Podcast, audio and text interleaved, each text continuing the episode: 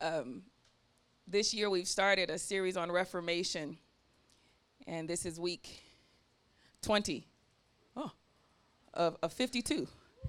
And yeah, I know, thing is zooming by, huh? Um, and so today I wanted us to look more at um, Reformation. Last week we did Reformation through uh, prayer. Yeah. Uh, last Wednesday, if you weren't here last Wednesday, Wednesday night, you missed a key to the kingdom on that one. I might try to review a little bit of it today. if I can give it to you expeditiously, because I cannot be up here long today. Amen. Mother's got brunches and dinners to eat and, and barely cooked eggs. I don't know. Dad, do you remember that time I brought? My parents wouldn't let me cook on the stove, so I could only cook in the microwave. And you know, my, I have a cooking family. Everybody in my family cooks. I mean, cooks. You know, daddy's a chef. Everybody on Bell, you name it. I don't, I don't really know too many of my. No, I don't think there's anybody in our family that can't cook. No, not even the young ones. Now, some of y'all younger generations, y'all don't fell off. But even our family, the younger ones, they they keeping it up. So, uh, nevertheless, for a while, I hated cooking. I never wanted to cook. And it all started, I know it did, Daddy, from that time I brought you them, that breakfast, you and mommy in bed, and I had slaved in the hot microwave. and I made them eggs and bacon and, and, and potato. I put it all in the microwave and I put the toast in the toaster and it was a little burnt, but I just scraped it off and I just put the butter on top and I and I brought it to them and they was like, oh. Now most parents would be like, thank you. That's so sweet. My parents are like, oh, that's so nice, baby. But we can't eat this. this bacon not done. you supposed to eat it anyway. Mm-mm. We can't eat this. You would kill us. No, we cannot eat this bacon. it is still moving around on the plate. You cannot. Uh, but I tried. After that, I was like, I don't like cooking. I just became the dishwasher. then I went to college, and I needed to eat because I was running out of money. And I realized, why am I starving? I know where to get information about cooking. And every day after that, every day at university, Daddy, how do you make? And mommy, what does it mean if it's bubbling but then it, it's not bubbling? Now, how many? How long do you put this in the oven? And before you know it, I got the hang of it. And um, uh, it's true to our topic a little bit here.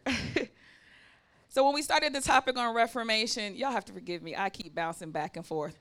Focus. I think it's because I dread this topic. It's it's it's one of them. See. Okay, so when we started this series was Reformation, and you guys know, for some of you that didn't know, that I uh, the Lord gave me every week sermon planned out for 52 weeks in December. So He said, "We're going to do it." So you're Reformation. Let's sit down. Let's talk about it. And we ran through 52 messages in December. Now, I cannot remember where these messages are, but it just so happens every week it is the topic that everybody's like, oh my God, I was just talking to God about that the other day. And I'm like, mm, ain't that the Lord? And so this week, I was trying to decide whether I was going to do the service or not because, woo wee, I typically don't. And I didn't plan on it, um, but the way uh, my planning system worked with the room and everything. I planned like a fool, and uh, and our budget couldn't hold it, and so here I am. Um, and I didn't want to look at the message title before I decided whether I was going to preach or not, because I was afraid I'd be biased. Like I look at the topic and it'd be boring or stupid. I'm like, I don't want to do that no way. Yes, Minister Hudson, you take it. You know? oh, it's too much. It's too much for me. I can't do it.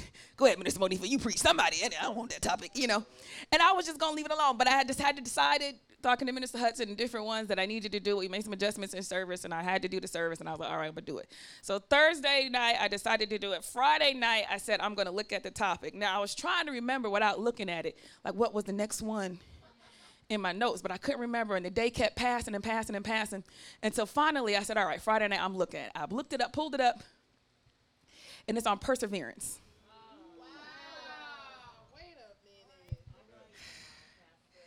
I was like, Ain't that a blip? ain't that a, blip? so you gonna you gonna hit me like you gonna come for me? you gonna come for me? I'm yeah, I'm trying to be obedient. You gonna come for me on that? It's not a coming for me. It's to preach on how we are reformed and changed through perseverance pulls on every part of me today. And it makes me nervous. It's one thing to have my body, nothing to have my spirit, you know. And you gonna take my soul into it? you gonna just take it all into this message. You are something else, Jesus. You are something else. Reformation or being changed through perseverance. Last week we looked at prayer. Um, Thursday night we had a finance workshop on budgeting. Some of you guys needed to be there and you were not for shame. For shame, because that's the last one we're doing this year. Um, but in this workshop, we covered some of what seven basic principles of being wealthy. I got all the books I read. These are the seven things that just keep showing up in every book on wealth. And to their dismay, it was always about character. It had very little to do with investments. It had very little to do with where you put your money, how you planned. They said if you want to be wealthy, there's characteristics in your soul that you need as a person. And they say, forget whether you work for yourself or you work for a company. None of that matters if you don't have. And there were seven top things just about character. And everybody was dumbfounded at the idea that it's not how much money I'm making that's stopping me. It's not the jobs that I'm taking that's stopping me. It's not the absence of investment that's stopping me. It is literally me that is stopping me from actually being wealthy. And we had to talk, some of us have some unreal expectations. I was talking to somebody, and said, Yes, Pastor, my finance goal, what's your finance goal? I want to be a billionaire. Mm. How old are you? I'm, I'm 37. Mm-mm. It's not going to happen in your lifetime. Do you know how much a billion dollars is? And with that mindset, see, some of y'all, you can't tell me what I can't do, and that's why you're gonna be broke. Because it's not even realistic. You don't even have a concept of a billion. Do you know what a billion dollars? Do you know how much a billion dollars is? You don't have a concept of the number, but yeah, you think you're gonna get it. That don't work like that. At 30 something years old, millionaire, possible. Multi-millionaire, possible. At 40 plus, you ain't hit, you know, you looking at single digit millionaire, two millionaire, three millionaire, six, maybe even nine. But 15, 20 thousand, 20 million, no, no, no, no, no, no. Nope, nope, nope. Bring that way, way down. Y'all don't like hearing this, do you? Some of the reasons why we can't persevere is because we set unrealistic goals you don't want to help me today. Y'all be setting goals that are way that are not not realistic. You've been wanting to get your money right, lose weight, go to the gym, read your Bible, have Sunday dinners with the family, Thursdays on the gym. You know, you got all this. I'm gonna do it. I'm gonna do it all this year. That is unrealistic because you weren't able to do one consistently. See how it's not a realistic goal. Y'all, y'all don't want to help me today. But the Lord, with my faith, He gonna sprinkle. That's not how faith works. It's not how faith works. If you haven't been able to do one of the things on your list consistently for at least a year, the idea that you can do more than one consistently is it's not realistic. Not by will alone.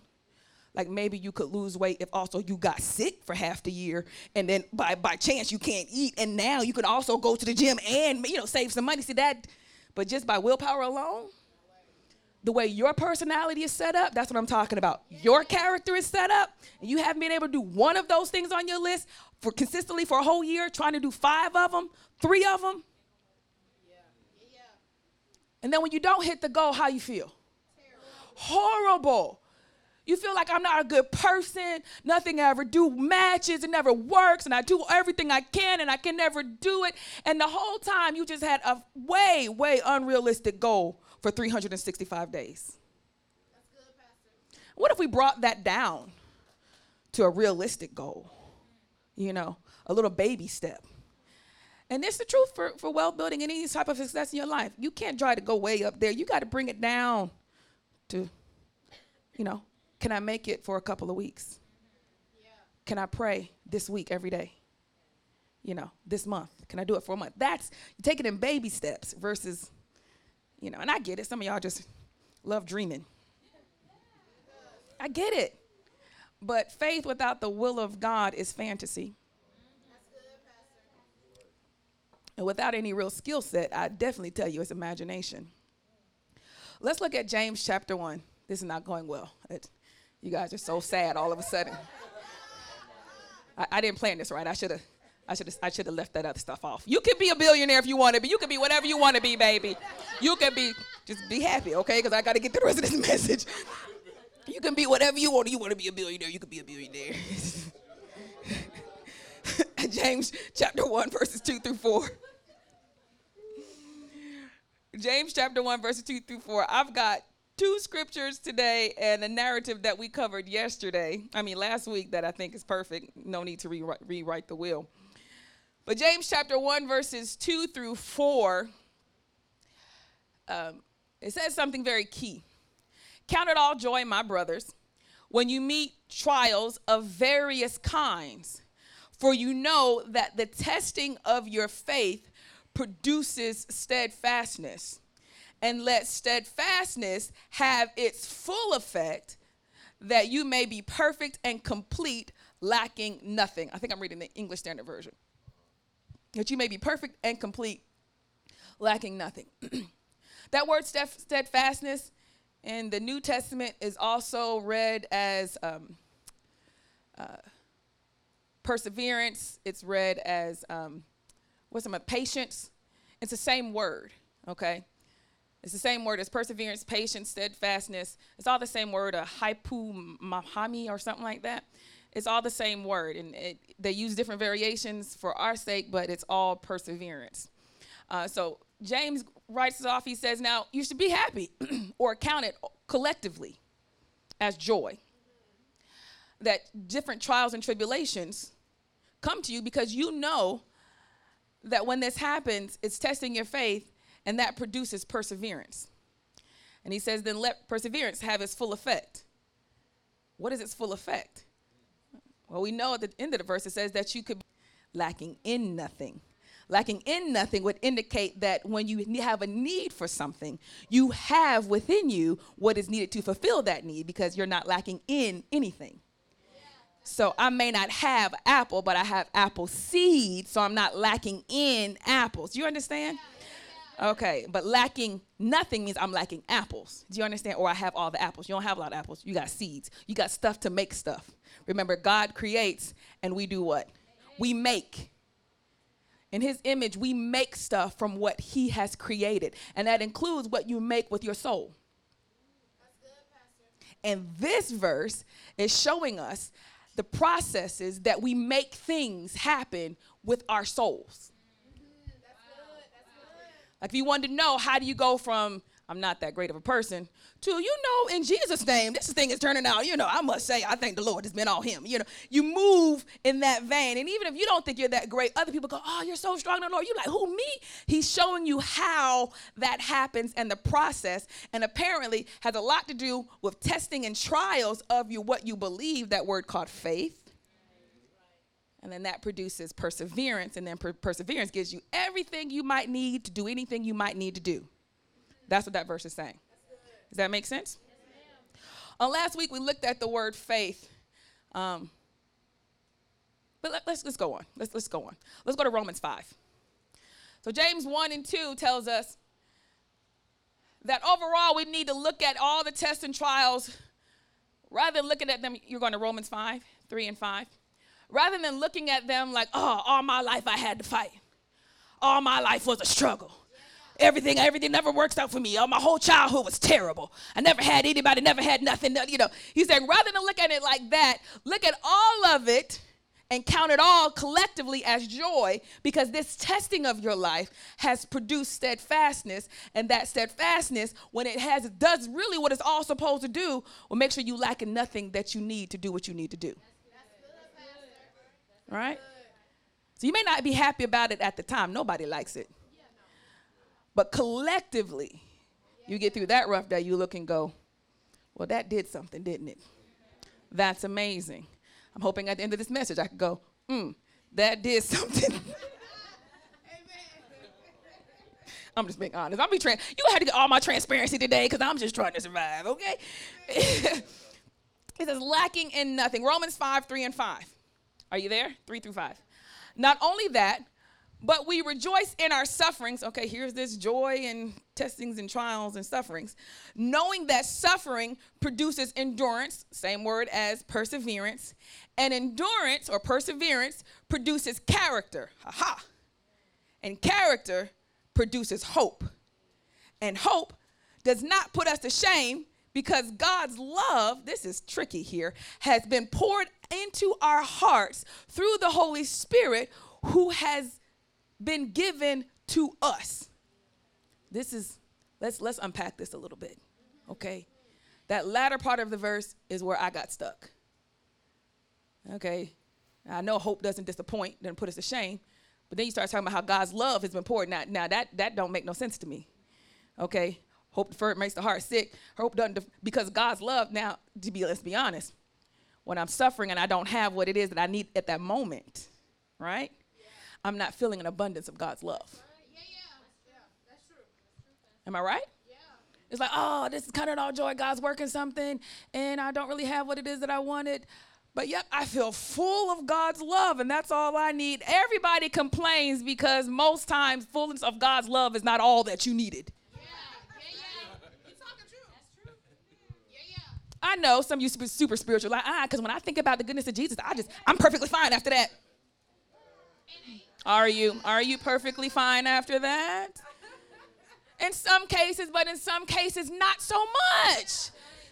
Like a message I said on last week, I was like, yeah, I know everything's gonna be all right at the end, but right now, it's okay. The love of God poured into your heart. Like, and then you go, I know the Lord loves me. Yeah, yeah. Okay, I do know He loves me that is not making me feel better about this current suffering and pain. And according to scripture, if I'm reading this right, and maybe I'm reading it wrong, it's supposed to make me feel better. Like, God loves you, yay, more suffering. That's not translating. Because that's how I first read it. Anybody else read it that way? Like, yeah, because don't worry, because his love is poured out in your heart. So I'm supposed to be happy right now. I ain't, I'm broke, about to get evicted. I got the notes on the door. Did everything fall apart? Yay! As long as God loves me. Yeah. Now, some people act like that's true. Mm-hmm. I've seen them. All right? But the longer that stretches out, woo you might act like that the first couple of Sundays. Oh, it's all right because I know the Lord won't do something. And then he don't do nothing in the time frame that you felt like was all you could handle. I could only handle a little. I can't. I can't handle a month. I, I can't. I can't fathom two months. Now something got to be wrong. The whole system shot out because this gonna last six months. No, you did wrong. Somebody did wrong. What the devil? It's the devil. The devil in you. The devil in me. The devil is somewhere because this is lasting eight months and I can't handle. The Lord know I can't handle eight months. He know I ain't got what it take to handle eight months.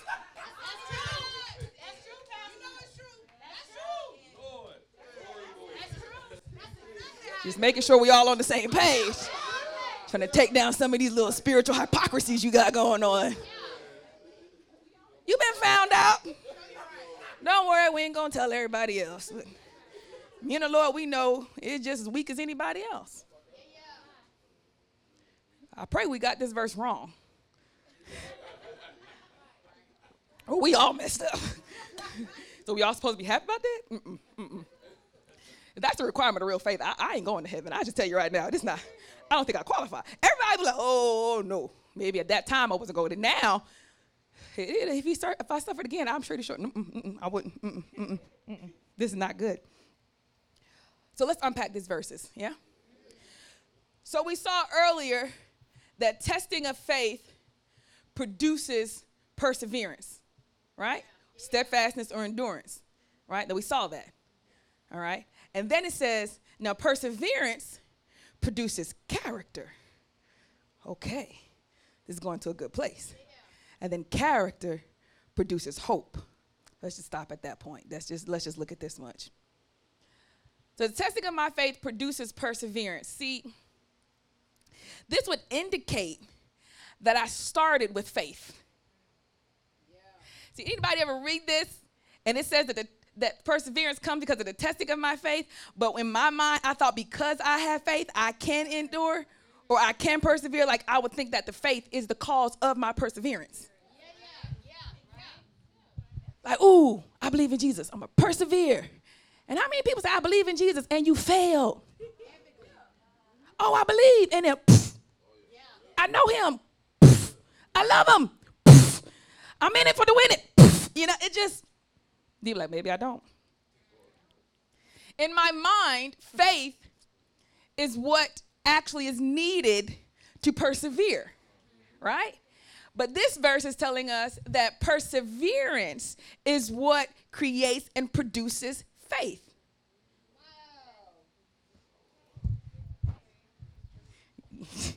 you got me on this one. You got me. Anybody ever thought about that? It's my strong belief that causes me to persevere. He says, No, it's not. It's your perseverance that gave you a strong belief. Y'all don't, y'all don't, y'all don't, I'm try, can you help me help you so we can go home? I need light bulbs to blink off, like bloop, bloop, oh, I need everybody like bloop, I got it. I'm gonna say it again because some people in the reverse balcony back there, they did not get it. you know, most churches go up, ours go down in the back. So Nevertheless, in our minds, we do equate that it is my strong belief that fuels my perseverance and endurance. And if I could just increase my faith, then I could find that I can endure longer. This scripture is telling us we've got it backwards. That do, do you read the same thing? Endurance produces faith. We read? Did I get it right? Y'all looking at me like I said it, like I got it wrong. Okay, I, I did, okay. Testing of your faith produces steadfastness. Okay, so you had to have the faith in order to get the steadfastness, to get the endurance. I'm just making sure I'm reading this correctly. And then the testing of your faith produces the perseverance, the perseverance produces the character, and the character produces hope. Before the perseverance or before the testing, what did I have? Hello? I'm glad you asked. Because there's a difference between perseverance and persistence. Similar to, there's a difference between desire and faith. Okay? All right? Persistence could have a negative connotation, perseverance could never have a negative connotation. Persistence could be stubbornness as well as doing something continually good.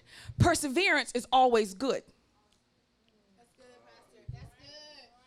You ever been constantly trying to do something, trying to make something work, trying to succeed at something, and it's still not working, and you're really not sure if you could keep going down that path or abandon that path altogether? Is it really me or is it you? Who is it that is really, is this a time for me to persevere or is this a time for me to change it up because I got it wrong?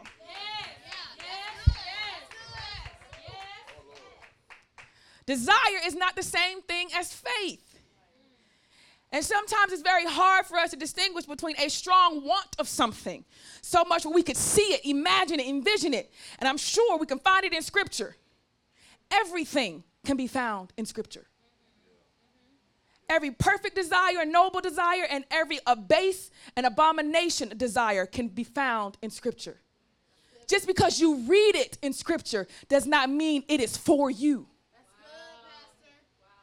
even if some of the patriarchs did it, doesn't mean it was supposed to be done.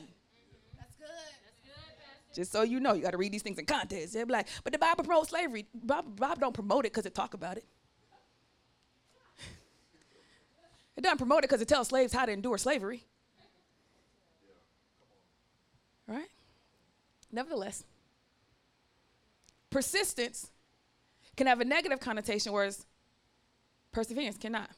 To be persistent at something means that you are doing the same action over and over and over again in order to get the goal. Perseverance means that you're doing something, no matter what that means is, to get to the goal. Okay. To be persistent means you'll go up the mountain, down the mountain, up the mountain, down the mountain, up the mountain, down the mountain to get to your destination. To, to persevere means you'll go up the mountain, but if you feel like you need to go around the valley a couple times, you'll go around that valley, you'll go down in the valley, you'll go to the, to the left, to the right, then you come back, go back up the next mountain. Perseverance says, in any direction that I need to go, I will go in order to get to that goal. And it's not a specific action that I have to stay conformed to. All right? You getting that? There's a point where a belief that we should have something is not quite clear as, a, as our, is it different than our desire, a strong want. And many of us can get a lot of things that we desire from persistence. Hello? You can get a lot of stuff from persistence. Christ even gave the, the, the persistent uh, uh, uh, widow with the, with the evil judge and how she was persistently asking him to, to give her justice in a situation. He said, This is a wicked judge, and he gave him justice because she was persistent. Persistence will get you a lot of things, but persistence is not perseverance. Persistence does not produce faith. Right? But let's say you strongly believe you're supposed to have something, and that thing starts getting tested. hello? Okay, when it's tested, it means up the mountain, down the mountain, up the mountain, down the mountain. Now you can't go up the mountain. But you know, I need to go up the mountain in order to get closer to my goal. And the mountain does not have a way for you get up it. There's no way to get up the mountain. There's no way to get around the mountain. Y'all not helping me from last week. Perseverance says, even if I have to speak to the mountain, I will do whatever is necessary, and nothing is impossible. But in order to get to that type of level with God and faith that we talked about on Wednesday, you've got to know what you really believe. On last week, we looked at the scripture. Let's go there now in Mark, I think it was. The woman with the issue of blood. We looked at Luke and we looked at Mark. You can pick either one you want. But uh, for the sake of continuity, let's look at Luke chapter 8. Starting around verse 42. And last week we looked at this story. This is a woman with the issue of blood, and we talked about how unique her faith was that even Christ mentioned. This is this is unique. Your faith has made you whole. And we looked at last week that this woman did not look at Jesus face to face. He did not give her any affirmation. You remember this, right? That she could be healed. Most times, if we really want to believe something in order to persevere, we need to hear God say it. I need you to tell me to my face, Hello, Jesus, I'm next in the prayer line. Will you also heal me? Yes, it is my desire to heal you. And he'd be like, Yes, I knew it. And then boom, boom, boom, the healing. This woman did not have that. He didn't even know she was around him. He was not cognizant of what she needed. But she knew if she could just touch the hem of his garment, she'd get what she needed. This is a different type of faith because she didn't even have to be affirmed about her belief. Yeah. Yeah. Right? We said on last week, well, what did she believe? What did she believe that really got her to look at it? We started to talk about this on Wednesday night, and I'm to try to break it down a little bit for you guys. You can study this some more if you'd like. But when it comes to faith and the things of God, where you can have what you ask for, it's not so much about your desire, but through that, can you get past you and see God's kingdom? How you specifically, now this is the thing she had to realize on, on last Wednesday, we talked about this. The woman with the issue of blood had to believe that Christ came specifically at this time to heal and deliver, to heal physical bodies as a sign of his salvation for those that need to be saved from sin. Okay, you, you, make sense? She couldn't just be like, I believe he wants to heal me. The type of belief she had, the type of faith that it just healed her without Christ's full participation, right? Was because she knew something about why Christ was there. And everybody else that was pressing around him, they weren't quite understanding the full picture. They only saw that I need him to tell me that he is willing to heal me. And if you tell me that this is your will, God, I'll persevere. If you tell me it's going to work, God, I'll keep going. If you tell me the end of it, I'll keep trying. If you tell me how it goes, if you just give me the word that it's going to do it, give me a goosebump, give me a sign, give me something, then I'll keep going. This woman did not need any of that. We covered this last week, and I'm trying to lay a foundation for those of you that were not here. But she had a type of faith that she didn't even require Christ to be like, you can be healed. She just knew. Now, the sum total of what she had to know was that he was the Son of God, the Son of Man, God Himself.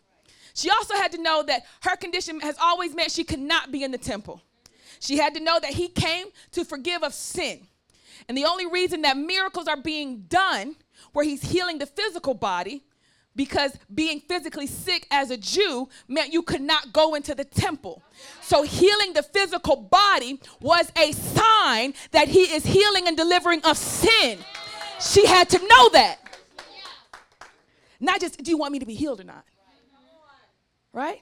She had to know that.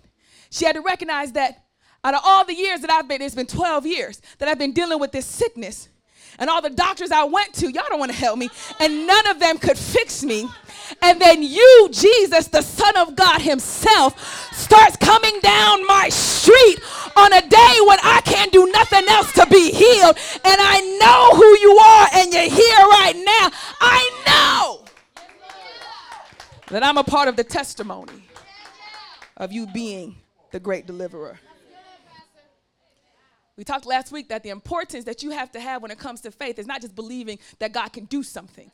Because it always boils down, but does he want to do that for you? Right now?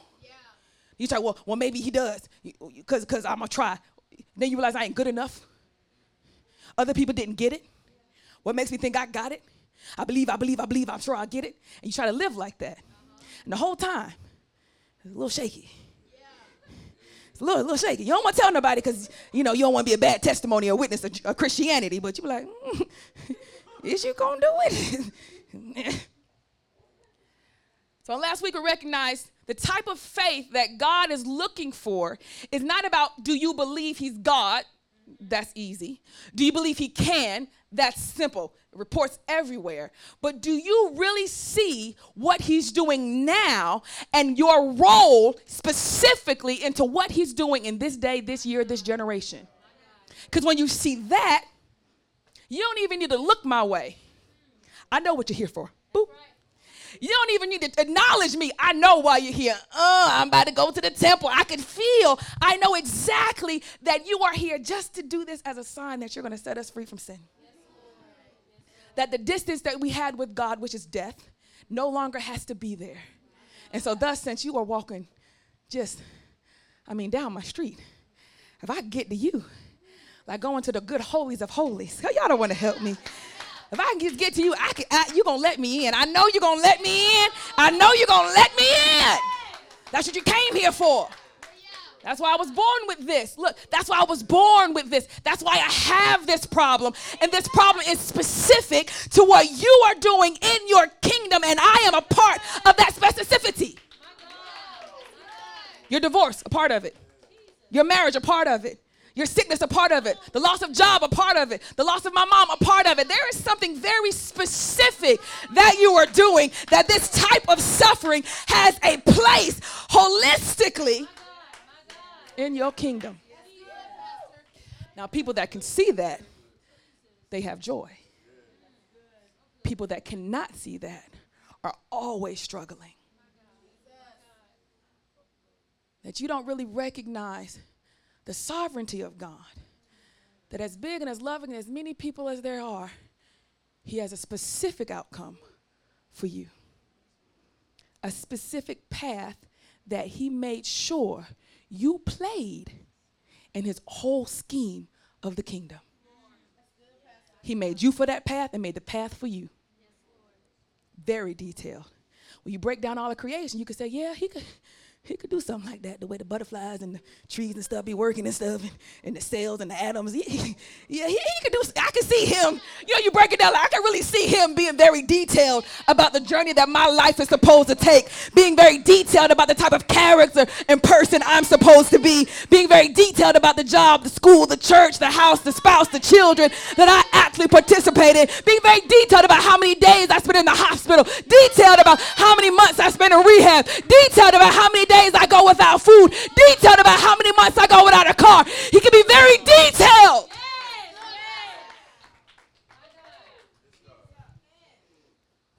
He can be very specific about these things.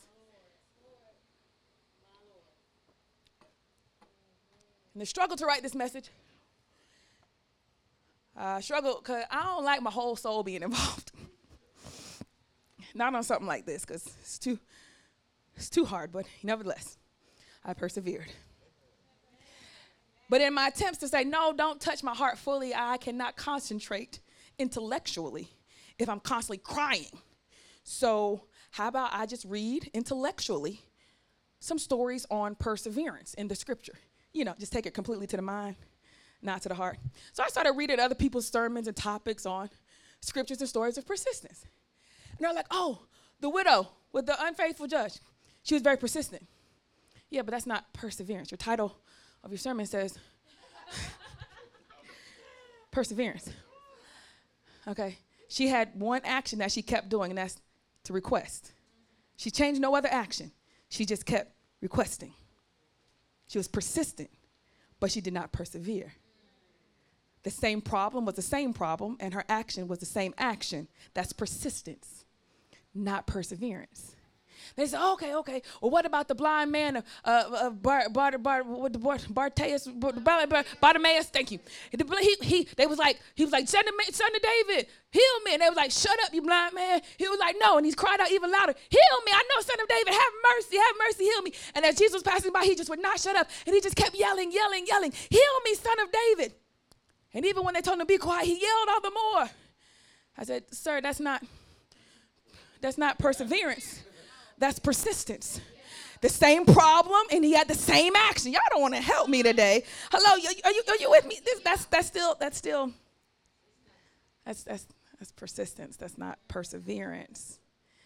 And so I said, well, where are the scriptures and the examples of persistence versus uh, perseverance?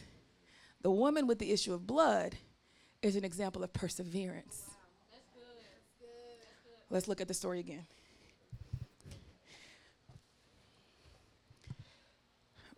And there was a woman who had a discharge of blood. This is verse 43 of chapter 8 in Luke.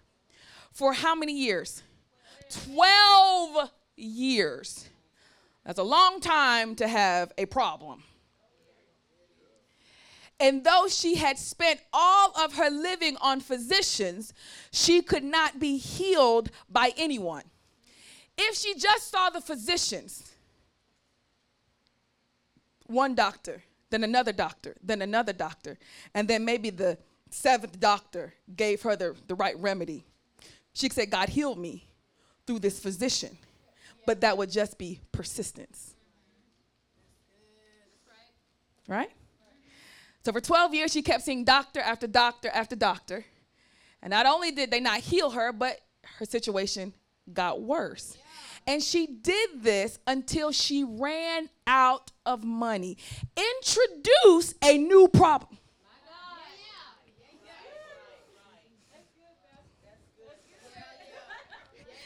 Y'all are not trying to change. He's telling you how you become what he intended for you to be on your insides and thus do and be and go where he intended for you to go and do and be. That, that's this is the system. So when she ran out of money, this now produces a second problem. I was able to keep going to the doctors and believing and trusting that God could do this. Y'all don't want to help me through the doctors somehow. And I just felt in me that this was not his plan for my life. I just believe that this is not that he had more for me. I just believe that he desired better for me. And I'm going to keep trying and trying and trying. And then all of a sudden, all my means of trying gone. New problem.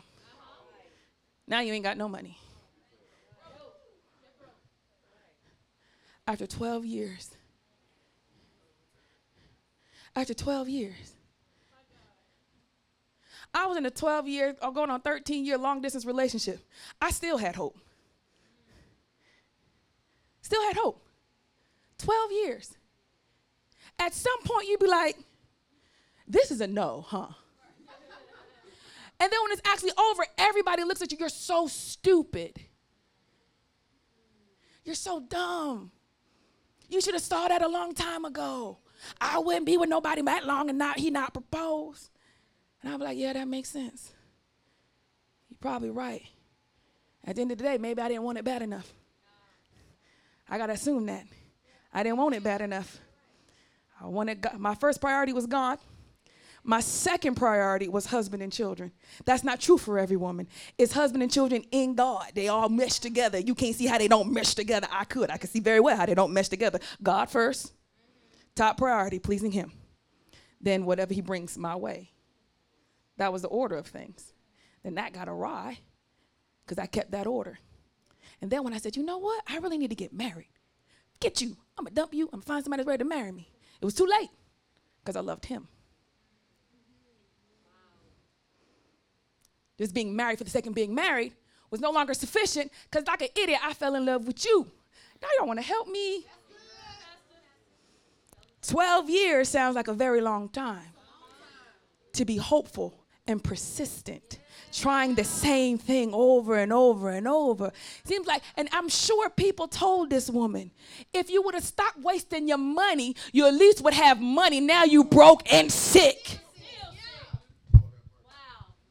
No, that's the worst. You ain't got no money and no way to be taken care of. You're a burden on everybody. The very thing you was trying to make sure didn't happen is actually happening. the thing that your money was able to protect you against being a burden, that is now removed. And now you're afraid I might actually become a burden. Y'all don't want to help me today. A lesser person would have been inclined to quit. What's your limit? 10 years? That's what most of the posting. If he don't marry you in 10 years, what's your limit? Two years? How long do you keep going down a path persistently and it being tested and tried before you quit? thank you, thank you, Daddy. Thank you, Daddy. He's smart, right? Because there's a level that you have to go past that most don't in order to be called successful. Okay? the majority of people stop right about here. The majority of people would not go through that. The majority of marriages would not go through that. The majority of parents would not go through that. The majority of mothers would not take that. The majority of husbands would not. You understand? There is a majority. Y'all don't want to help me today. And if you're going to be what they call successful in marriage, successful as a parent, successful in your finances, you have to go past what most say is too much.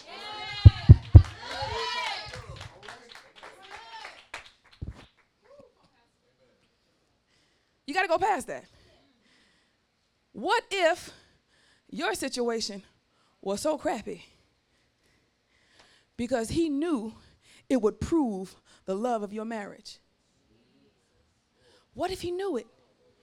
What if he knew that people would look at your marriage like my mom and dad and say, that was successful? Because anybody in the family that saw it would be like, ooh, they had their ups and downs like everybody else. And like, but they made it and they was like, through it all. See, that's successful. And we all go is successful because of the amount of trials and tribulations they continued to endure when everybody at this point I would have stopped. At this point, I ain't gonna do that. I wouldn't I wouldn't take that no more. I wouldn't go through that. That's where everybody stops. But what we need to know, y'all don't want to help me, is do you have what it takes? Did God give you what is necessary for you to be successful in a situation that most people can't?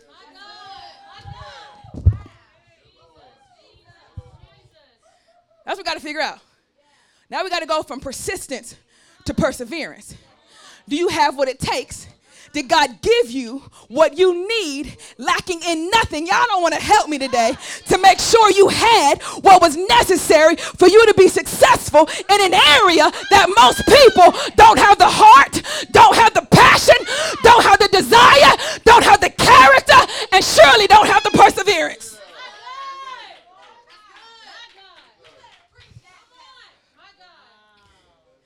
I can prove it to you in scripture. Let's back up. I ain't to just use the narrative. I'm to use the verse we just came out of Romans 5 3 through 5. This woman switched up when she didn't have any money and was all gone. She didn't stop.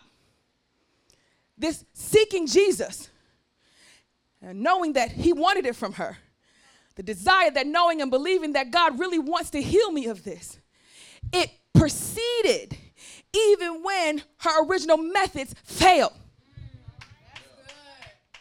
Most times when your methods fail, then you say it's not for me. Y'all don't want to help me today. If I tried and it kept trying and didn't work, then apparently it's not for me. Apparently that's not what God wants. Mean, if it changes there, then you are persistent. But if it remains past that and you start looking for new ways, maybe he'll call. Maybe he won't. Maybe God can send somebody. Maybe he won't. Maybe over here. Maybe to the doctor. Maybe this job. Maybe this time. Maybe this family vacation. Maybe when we have dinner. Maybe after this conversation. You just start look. You start looking for new ways to get to the same destination. Y'all don't want to help me today. All of a sudden, persistence moves from persistence to perseverance. And this happens in what the scripture calls testing. When the widow lost her money, when the, when the woman with issue of blood ran out of money, this began her testing. Y'all don't want to help me. As long as she had money and could see how this could work, then all she needed was persistence. But persistence gives you desires, perseverance gives you faith. And what she needed to be was an example of faith in Scripture, not an example of persistence and desire. Instagram and, TikTok will give you examples of persistence and desire, but it cannot give you very rarely examples of faith. Because that has to be seen over a period of person's life. And that little two minute clip is not going to be enough. It's going to keep condensing it down to persistence for you. And you're not going to see the, the blood, sweat, and tears that had to go through the marriage or the relationship or the sickness over 12 years. When you see that, you be like, oh, faith. Right? You can read it, you skim right over it. You skip two, you keep going. Really? Keep going with what? So now, when she ran out of money, thus begins the testing of her faith. Let's look at this. Let's look at that Romans 5. Are you there again? It says, not only that, but we rejoice, we rejoice in our sufferings, knowing that suffering produces endurance or perseverance, and perseverance slash endurance produces character. What? Produces character. What? Back up. What did I miss something? I thought, again, that having perseverance was an attribute of my character. I thought that people with good character persevere. Like, good character is, you know, perseverance comes from having good character. No, again, the scripture is saying, no, good character comes from persevering. Oh my. Everything that you quit on because you ran out of options and you no longer believe that this was the will of God. Y'all don't want to help me today. Everything that you stop doing because it start costing you more than what it was giving you. Cut everything that ain't serving you. Cut everything or everything. I'm so tired of hearing that post. You got to cut everything. Love you, boo, and cut everything that's not serving you any longer.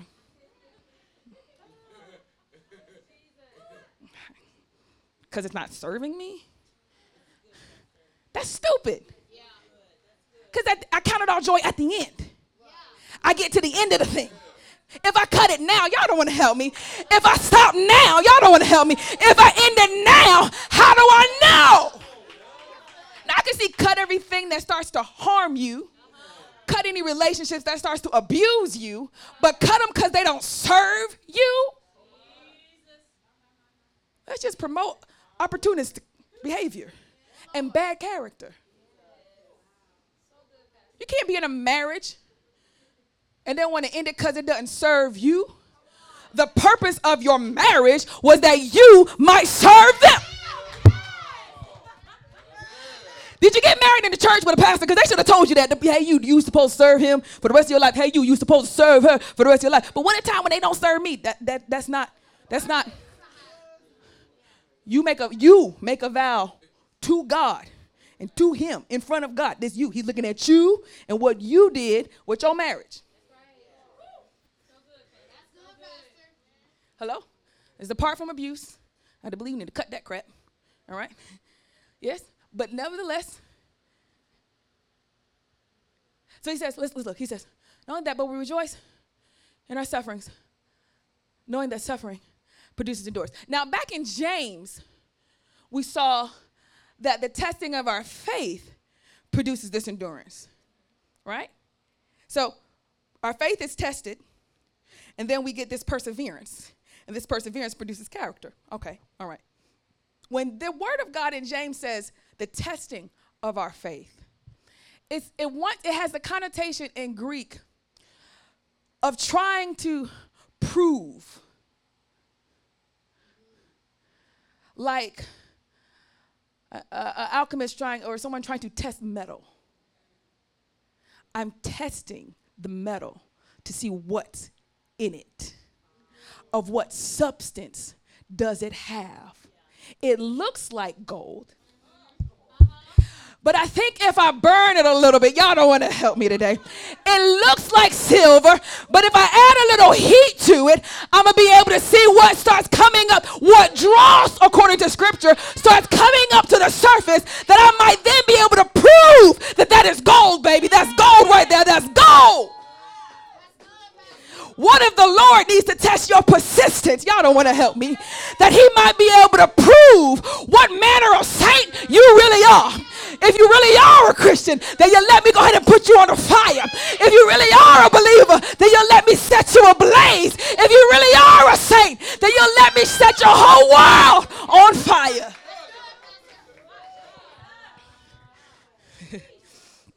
this morning, Aunt Bell sent me his encouragement. This song, uh, this girl is on fire. You know, I thought my Bill gonna sing me a song, be like a Christian song, but it wasn't. I was like, oh.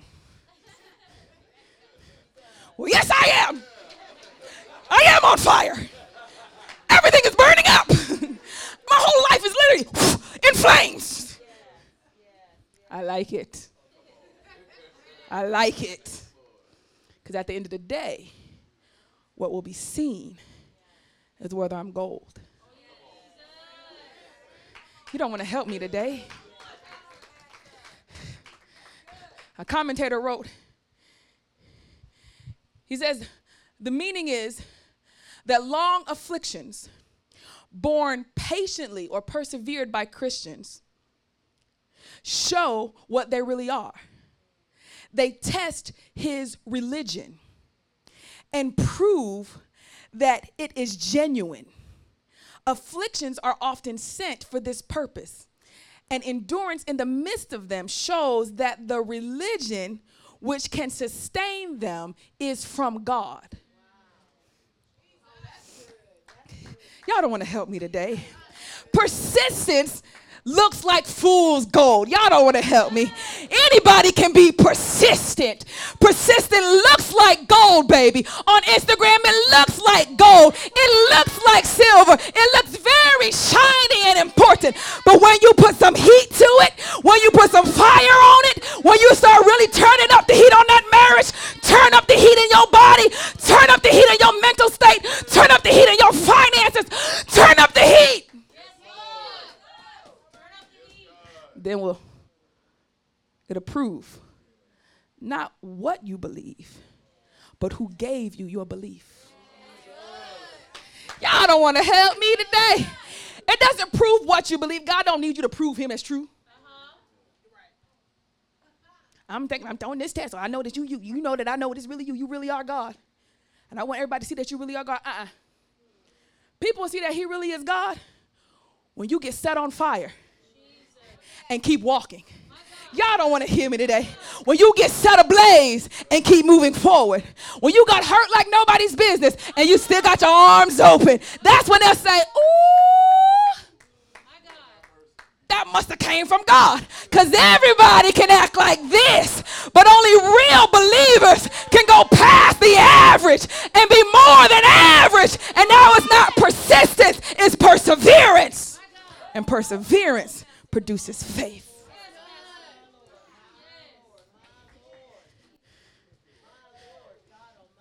You weren't just quitting on an idea.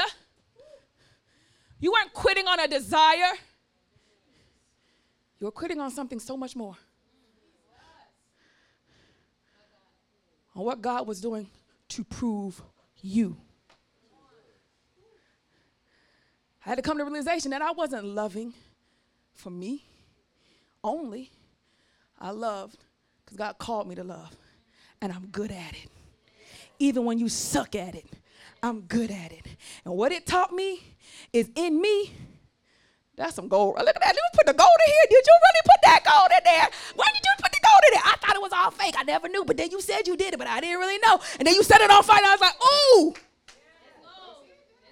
That's gold. Look at this. Look what you, you, you feel so humbled, so grateful. You, you, all this time, you, and you did this just so you could show me, y'all don't want to help me, what you really put in me. Woo! You don't need help knowing God, you need help knowing you. So I tell people, you be nice because you're a nice person. You be forgiving because you're a forgiving person, not because they do or don't do what you want them to do, because that's manipulation. You do it because it's who you are. And at times it may feel like they're taking advantage. And at times it may feel like they don't really see you or know you. But that's not the reason why you're doing it. You're not doing it, they might know you. You're not doing it that people might understand you. You're not doing it, you're doing it because God is proving to you what kind of character you really have. It's important for you to know that. It's important because then when temptations come, you're like, mm, mm, mm, that's beneath me. You don't, bro, you don't even know. you don't even know what this is. Okay, it's fine. You ain't got to know, but I know. Uh, uh, uh, you know. Hello? Yeah. Okay, let's let's keep going in, in Romans, and I'm gonna let you go home.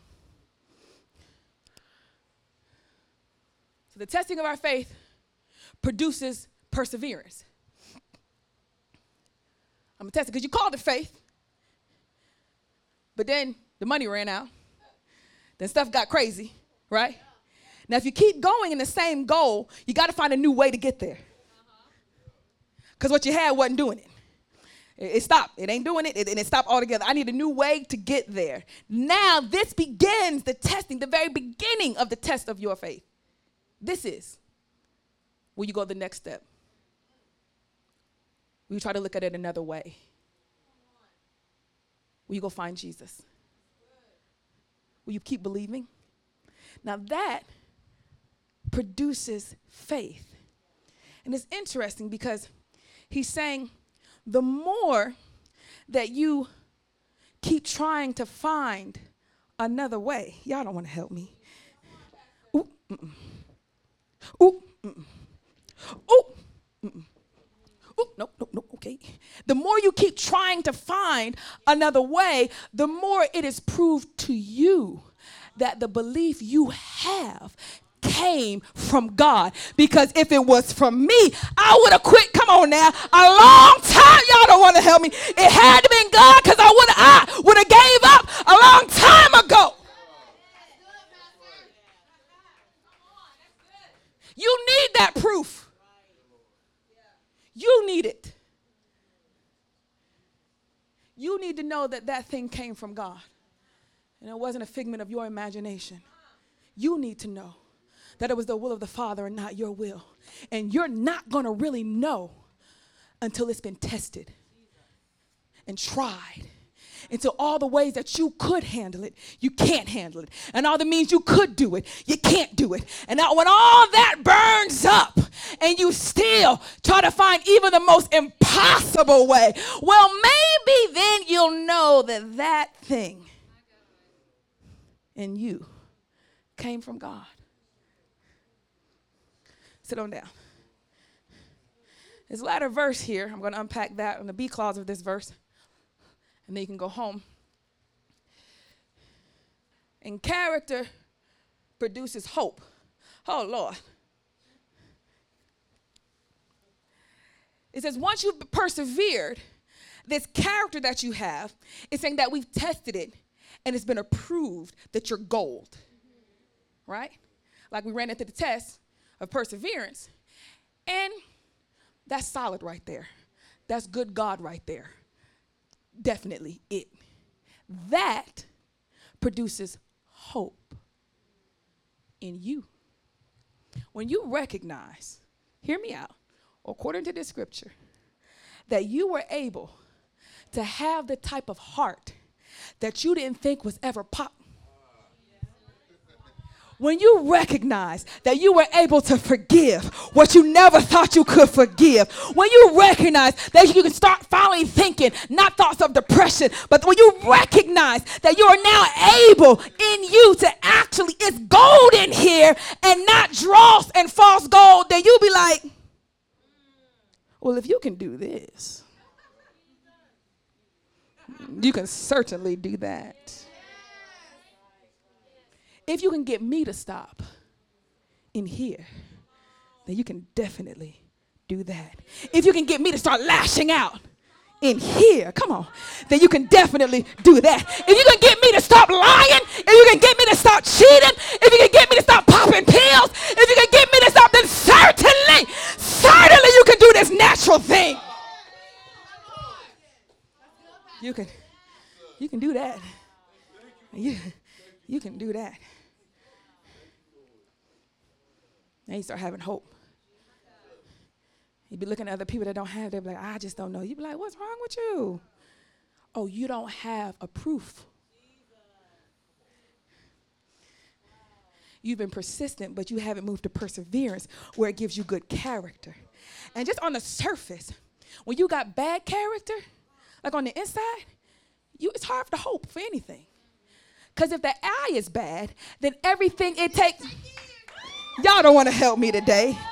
It ain't the light that's the problem. The problem is how you looking on the inside. It's your eye is broke. It ain't the world. It's you. It ain't the people that don't act loving. It's you. It ain't the people that are mean. It's you. It ain't the people that lie. It ain't the money. It's you. You can't hope because you have no proof of who you really are. So of course you're not going to hope. I mean, if it happened again, I'm just gonna be stuck again every time. I'm just gonna go, go three steps forward, two steps back every time, every time. You see, that's you. Other people are like, nah, you never know what God might do. I know what he about to do. What he did last time, he left me hanging.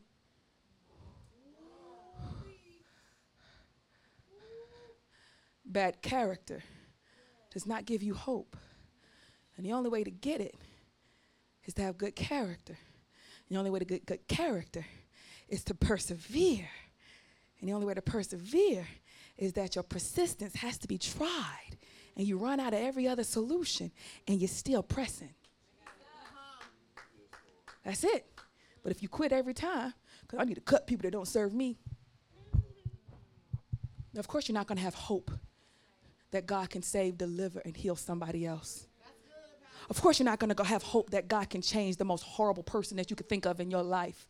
Of course, you're not going to have hope that He can do a miracle because you don't have hope. You can't even see the proof in you. The proof you need is not is no longer out there. The Bible says the kingdom of God is within. Yeah. People say, "Where is the kingdom? It's over here. It's over here." It's, uh, uh, it's in you. Yeah. The reason you don't have any hope is because you're not letting the kingdom be expanded in you. Because you're not. All right, so character produces hope. Hope does not put us to shame, it doesn't disappoint. That's right. Because whatever we hope for, it's gonna happen. That's not what it says. It ain't gonna disappoint because God know what I hope, and He gonna do it because He made us a covenant. It's not what it says. He's doing it because it's a promise. It's not what He's saying in this verse. Remember, this is about you. This verse He says, because God's love has been poured into our hearts through the Holy Spirit who has been given to us. What? He's addressing the point where you want to give up. He says, Now, once you done been through the storm and you persevered and you could see I'm dealing with it. Haven't gotten it yet, but I'm living with it. I've wrapped my mind around this and I'm trusting and I'm faithful to God even though I still got this issue. but I'm not doubting Him. I'm going to keep trying new ways to make sure I do what God wants me to do. You've, you've been testing that. You got good, good character. Now, that character should produce hope. Now, I've been in long term problem situations of hope and desire. After about 12 years, it is safe to say that you start giving up hope. That's normal. Maybe for some of you, shorter time than that. Apparently, my max is about 14 years. Uh, all right. It's, it's, it's not going to happen. I get it. Right? At this point, he says, But the hope that you had, that it would, that you got over all these years of perseverance, I'm not going to let that disappoint you. So you can give it to me? Mm-mm, mm, that's not what I'm talking about. I'm talking about right now. The issue now isn't down there. The issue now is that you're going to get discouraged because you still don't have it now. Like I made it through it. I mean, I'm dealing with it. It is what it was. It is what it. It is what it is. Right? I just this is how it is. And that that's survival. But it's not enjoyable. That's good, Pastor. Come on. Come on, be honest. It is what it is. It's survival. But it is not enjoyment. It's not abundant living. And when the scriptures say, oh, you shall have life, life more abundantly, like, it is what it is. Good luck with life more abundantly. it is what it is, is a placeholder, but you cannot stay there. And so the scripture then tells you how that hope currently that you have is not going to disappoint. You go, well, how? Well, the Spirit of the Lord was poured in, the love, took the Spirit of the Lord, took the love of God and poured it into your heart. So if I love God, then I should be happy about this. This sucks because I went through all of that and I still don't have it. And I must admit, I'm not that happy, even though I know the Lord loves me. Let's back this up. Okay? This verse, on the second half of this verse, is trying to show you something very unique. There's a movement of an objective mind to a subjective mind. Okay? Does that make sense? All right. Where we went and started first, we looked away from ourselves, one commentator says, and we looked to Christ. That was the perseverance, right? That was the endurance. That was the character. In order for me to keep going, I just can't keep looking at the doctors. That's done. I can't keep looking at the money. That's done. I need to look for Christ, right? So that shift you made, come on, y'all don't want to help me. And to actually looking at Christ means I'm no longer looking in me like, what can I do? What can I do? What next can I try? What else can I do? What else? I'm no longer looking in here. I'm looking at him going, where do you want me to be for what you about to do? When the Petersons didn't get that passport situation with Jewel, it's like, Pastor, did you hear God say make another call? I said, no. I knew God wanted to do something. I was trying to figure out where he wanted us to be while he was trying to do something. And then I made sure I was where he wanted us to be when he tried to do something. That was it. That's all I got. And it worked. It worked. So the idea here is more about where you are. Because when you start to go through the trying of your faith, and that starts producing character, that process of building that is because you looked apart outside of you and you looked outward to the Lamb of God. We all have to do that. If we're going to move from persistence to perseverance, from strong desires to faith, we can no longer, like I told you on Wednesday, make it about my healing, make it about what I need. We have to look outside of that, see the scope of what God is doing in the kingdom, see the scope of what He's doing in a generation. And it's no longer about you and your family specifically, but it's you as a kingdom mother, you as a kingdom father, you as a kingdom auntie. It's you about and every and what God is doing in every generation after. Now that means you have to look at him. Because Christ was obedient even unto death because he did not he did not count his life as precious. He looked outside of him for what God really was doing. And he said, in turn, ours is the same way. When you got to move from persistence to perseverance to really see whether your faith came from God or just a whole bunch of stuff about how you were raised, it also means you're going to have to look at Him. So now He's the object of your faith, right? Now He's it's objective. Is, oh, I keep before me the dying of my Lord Savior Jesus Christ. I feel like I'm going through so much, but I look at him being obedient to the Father. I feel like I can't take no more, but I look at him having his cross on his back. I look at him not, not being understood. Him, and you just see, you say, ah, I can go another step. You do. I can, I can love more. I see what you did there. Now, this, according to scripture, this outward looking, then causes a subjective mind, where now the more you look at God, the more His Spirit is pouring Himself into you. Wow. And so, thus, you begin to look at yourself and go,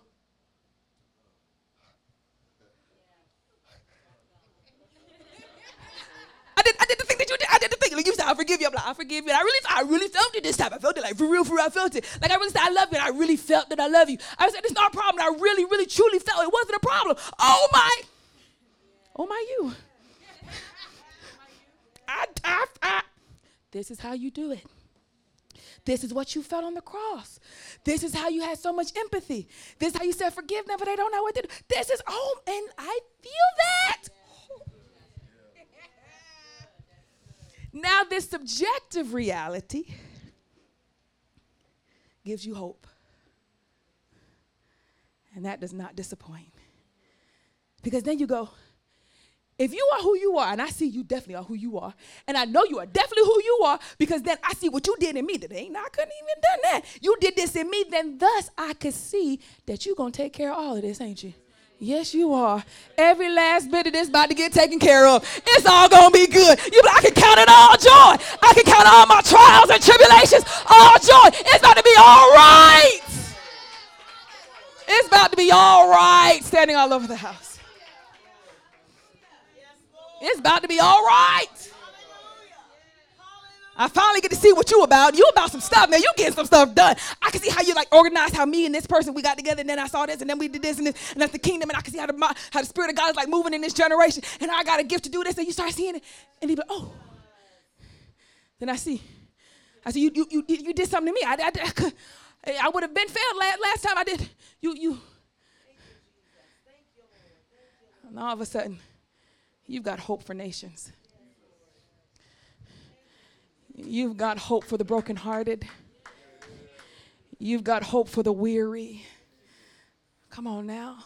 Now you believe it is possible. You can say fully, nothing is impossible with God. Nothing. He said, nothing's impossible. It's a mountain, I can't go around it. I can't go over it. I can't go through it. But I know God wants me to be there. I guess the mountain has to move. I see my Jesus out on a troubled sea, and I, my boat can't get to him. Hello, somebody. And I don't know how to get to him. He tells me to come, and I don't see, I don't see any ground, and, and, and the boat can't move any further. And he says, Come, and I go, I guess I have to walk on water. The enemy's on my back. Y'all don't want to help me today and I can't move any further because there's a sea in front of me. But I know He's called me to the other side of this thing, so I guess the sea has to part.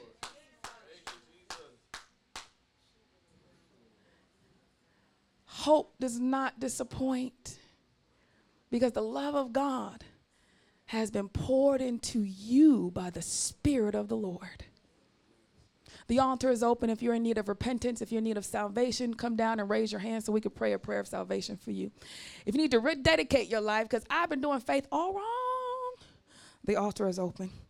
If you forfeited some prime times of proving, you're saying, Lord, strengthen me that I might take the next test, that I might see the substance that you're making me and have hope. The altar is open. If you've been too pessimistic, too negative, too angry, too frustrated, too hurt, too mad, the altar is yours. You're the one that needs to come. If you run out of patience, this altar is for you.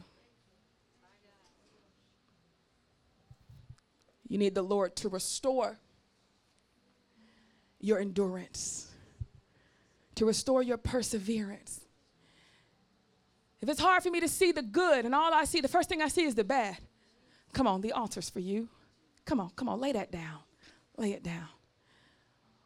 The first thing I think of is all the things that can go wrong and not all the things that can go right. Come on, the altar is for you today. Come on, talk to the Lord. You need this. You can turn it up just a little bit. Come on, talk to him. Come on, come on, come on. Come on, come on, come on, come on.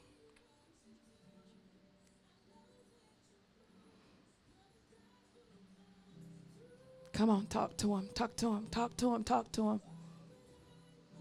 Come on, soften your heart before the Father.